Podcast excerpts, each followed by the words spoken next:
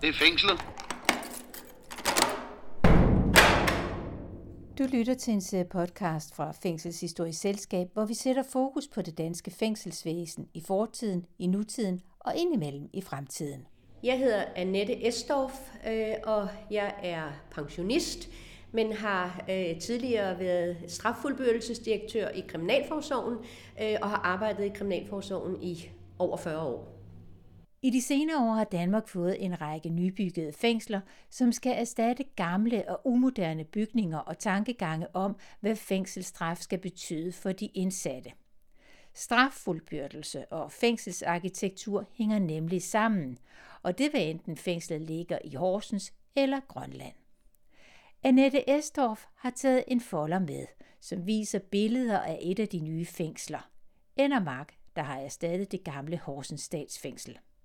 Der kigger vi på det første nye fængsel, øh, vi byggede i Danmark, som blev indviet i 2006.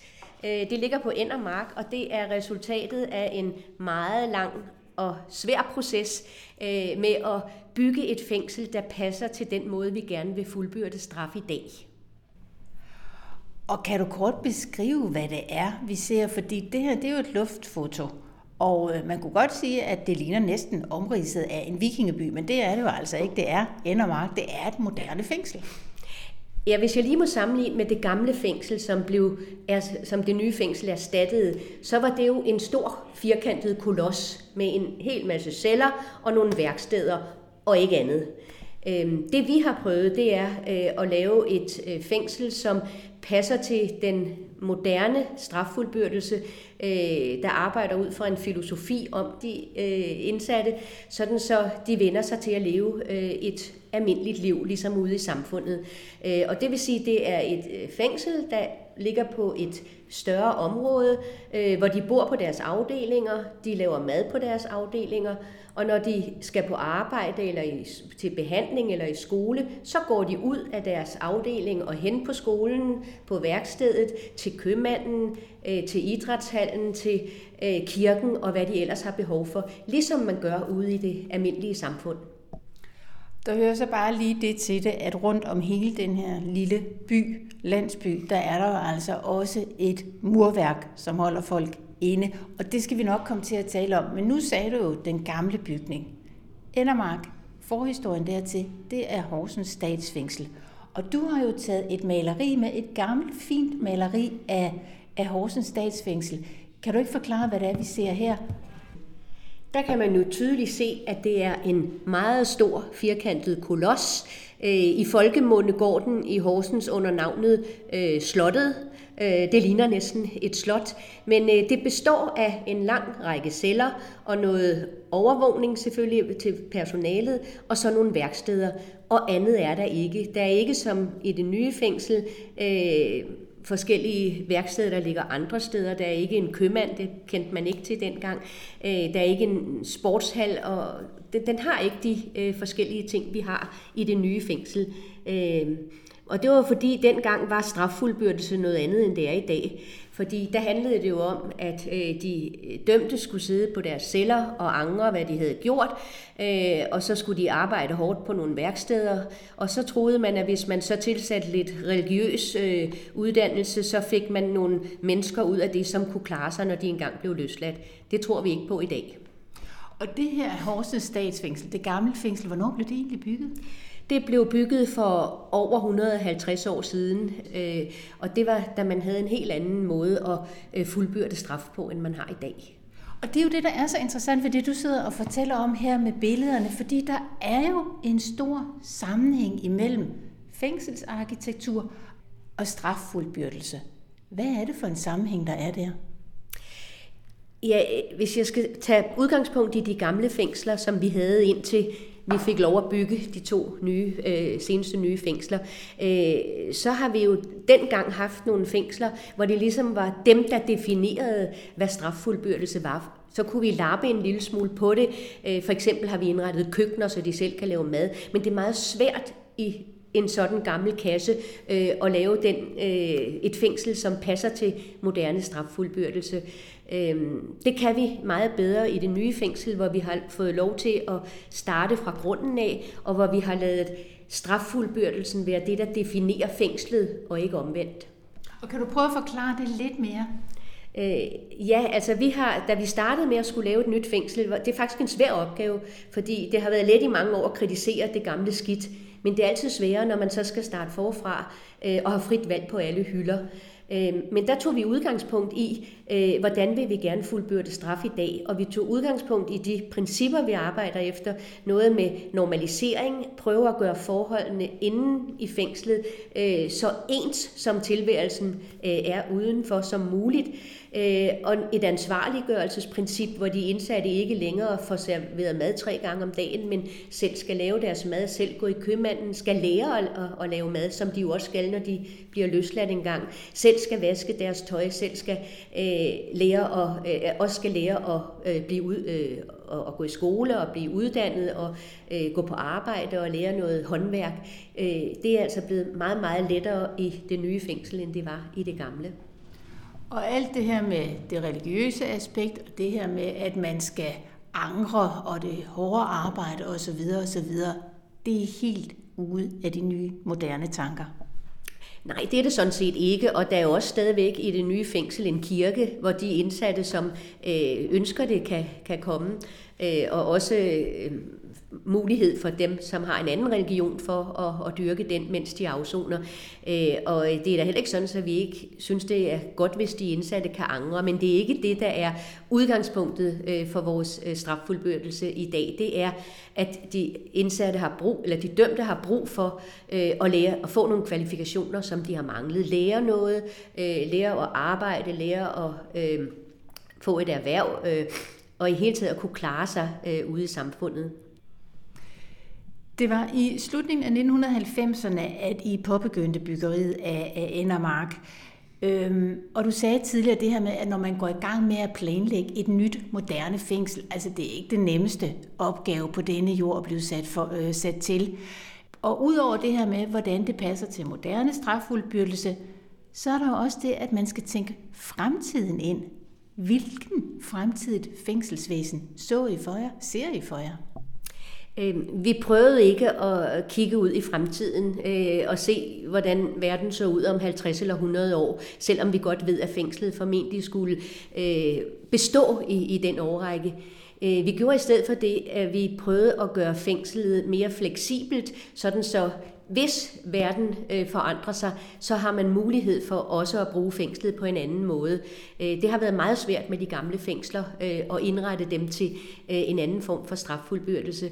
Øh, og vi ved jo, at der vil ske nogle forandringer, selvom vi ikke kan forudse dem. Hvis man for eksempel går øh, 50-60 år tilbage, øh, så var der ikke nogen narkotikaproblemer øh, i fængslerne. Der var ikke rockerbander øh, og krig øh, imellem øh, banderne, øh, som vi har oplevet det.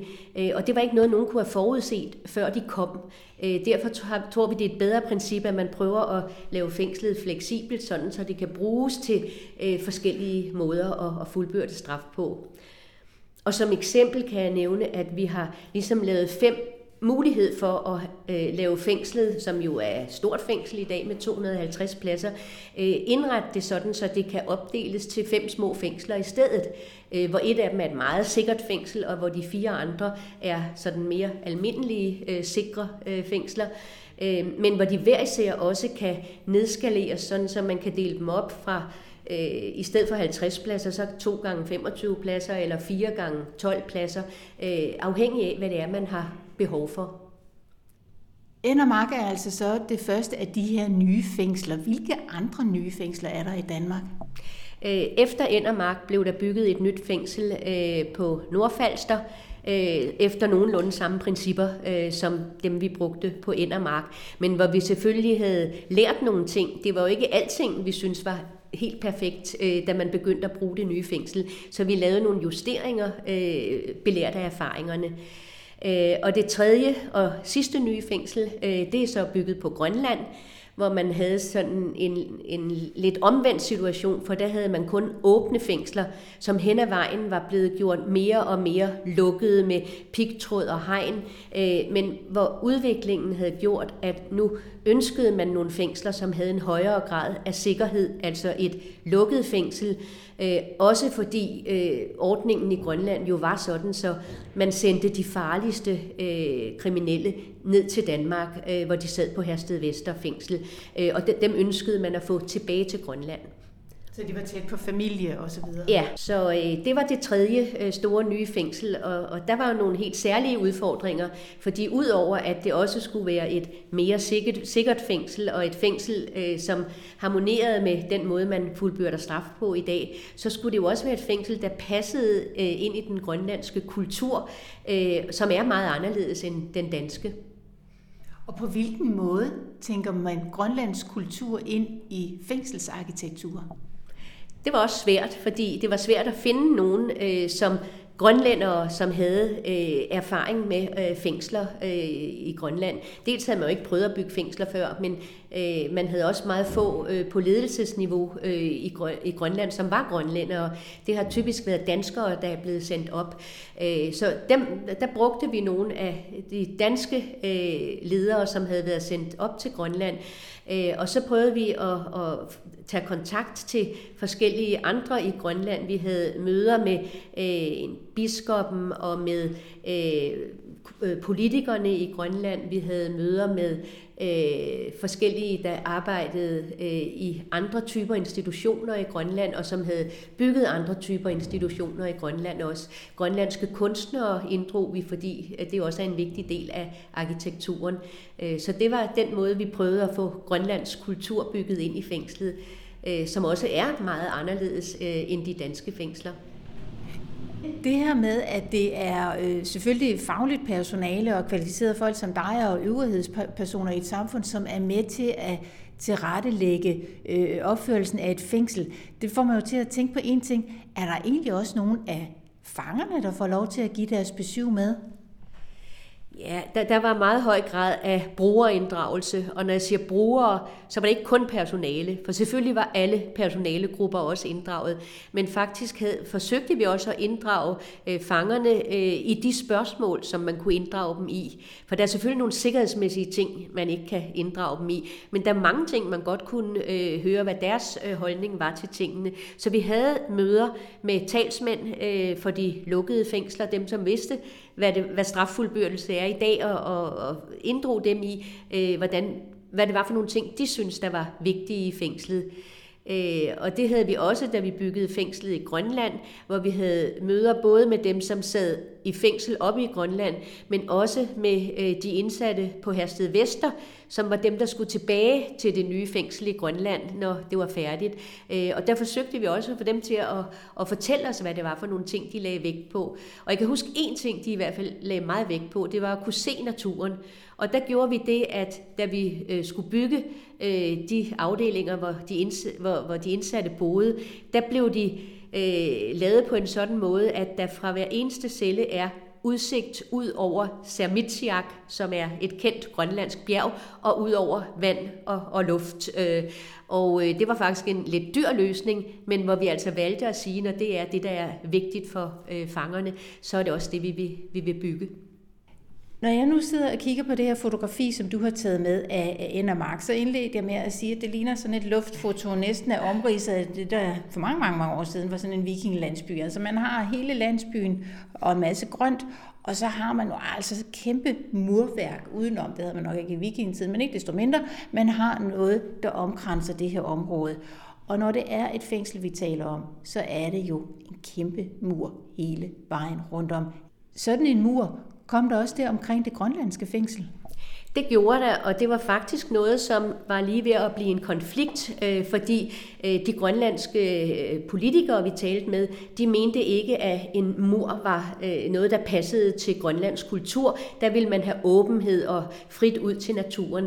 Øh, men der havde vi, holdt vi altså fast i, at vi ikke kunne bygge et fængsel, som var sikkert nok, øh, uden at lave en mur omkring. Og det var ikke, fordi grønlændere typisk øh, stikker af fra fængslet. Det var primært, fordi... Øh, Grønland er et land, hvor alle har våben, og dem, der sidder i fængslet, var nogen, som havde typisk begået meget, nogle af dem havde begået meget alvorlig kriminalitet og, og slået folk ihjel, og der ville vi altså ikke have et fængsel, hvor man frit kunne skyde ind i fængslet. Så det var en anden form for sikkerhed, øh, vi ville have med den mur. Øh, med hensyn til fængslerne i Danmark, så er der også en meget sikker mur omkring, og der er forsinkelseshegn, både indvendig og udvendig, fordi øh, en sikker omkreds, det er en forudsætning for, at man kan lave en stor frihed indenfor, øh, hvor de indsatte kan bevæge sig øh, relativt frit imellem øh, afdelinger og købmand og kirke og bibliotek osv.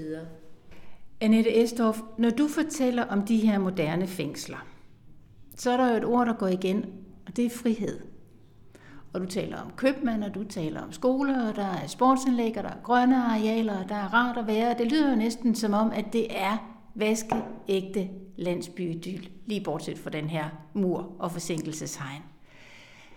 Der er jo nogen rundt omkring i landet, som nok kan blive en lille bitte smule provokeret af det her tankesæt og tænke, vi vil hellere tilbage til det her kolossen i Horsens, den her næsten slåslignende lukkede bygning, som man havde i gamle dage.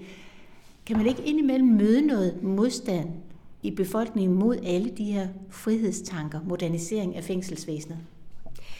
Jo, det kan man sagtens, og det møder man også. Øhm, men der tror jeg bare, det er vigtigt at holde fast i, at hvis man ønsker, at så mange som muligt af dem, der sidder i fængsel, skal kunne klare sig, efter de bliver løsladt, uden at lave kriminalitet, så skal man altså ikke sætte dem ind i en stor koloss, hvor de sidder i, i overvis og angrer deres øh, forbrydelser.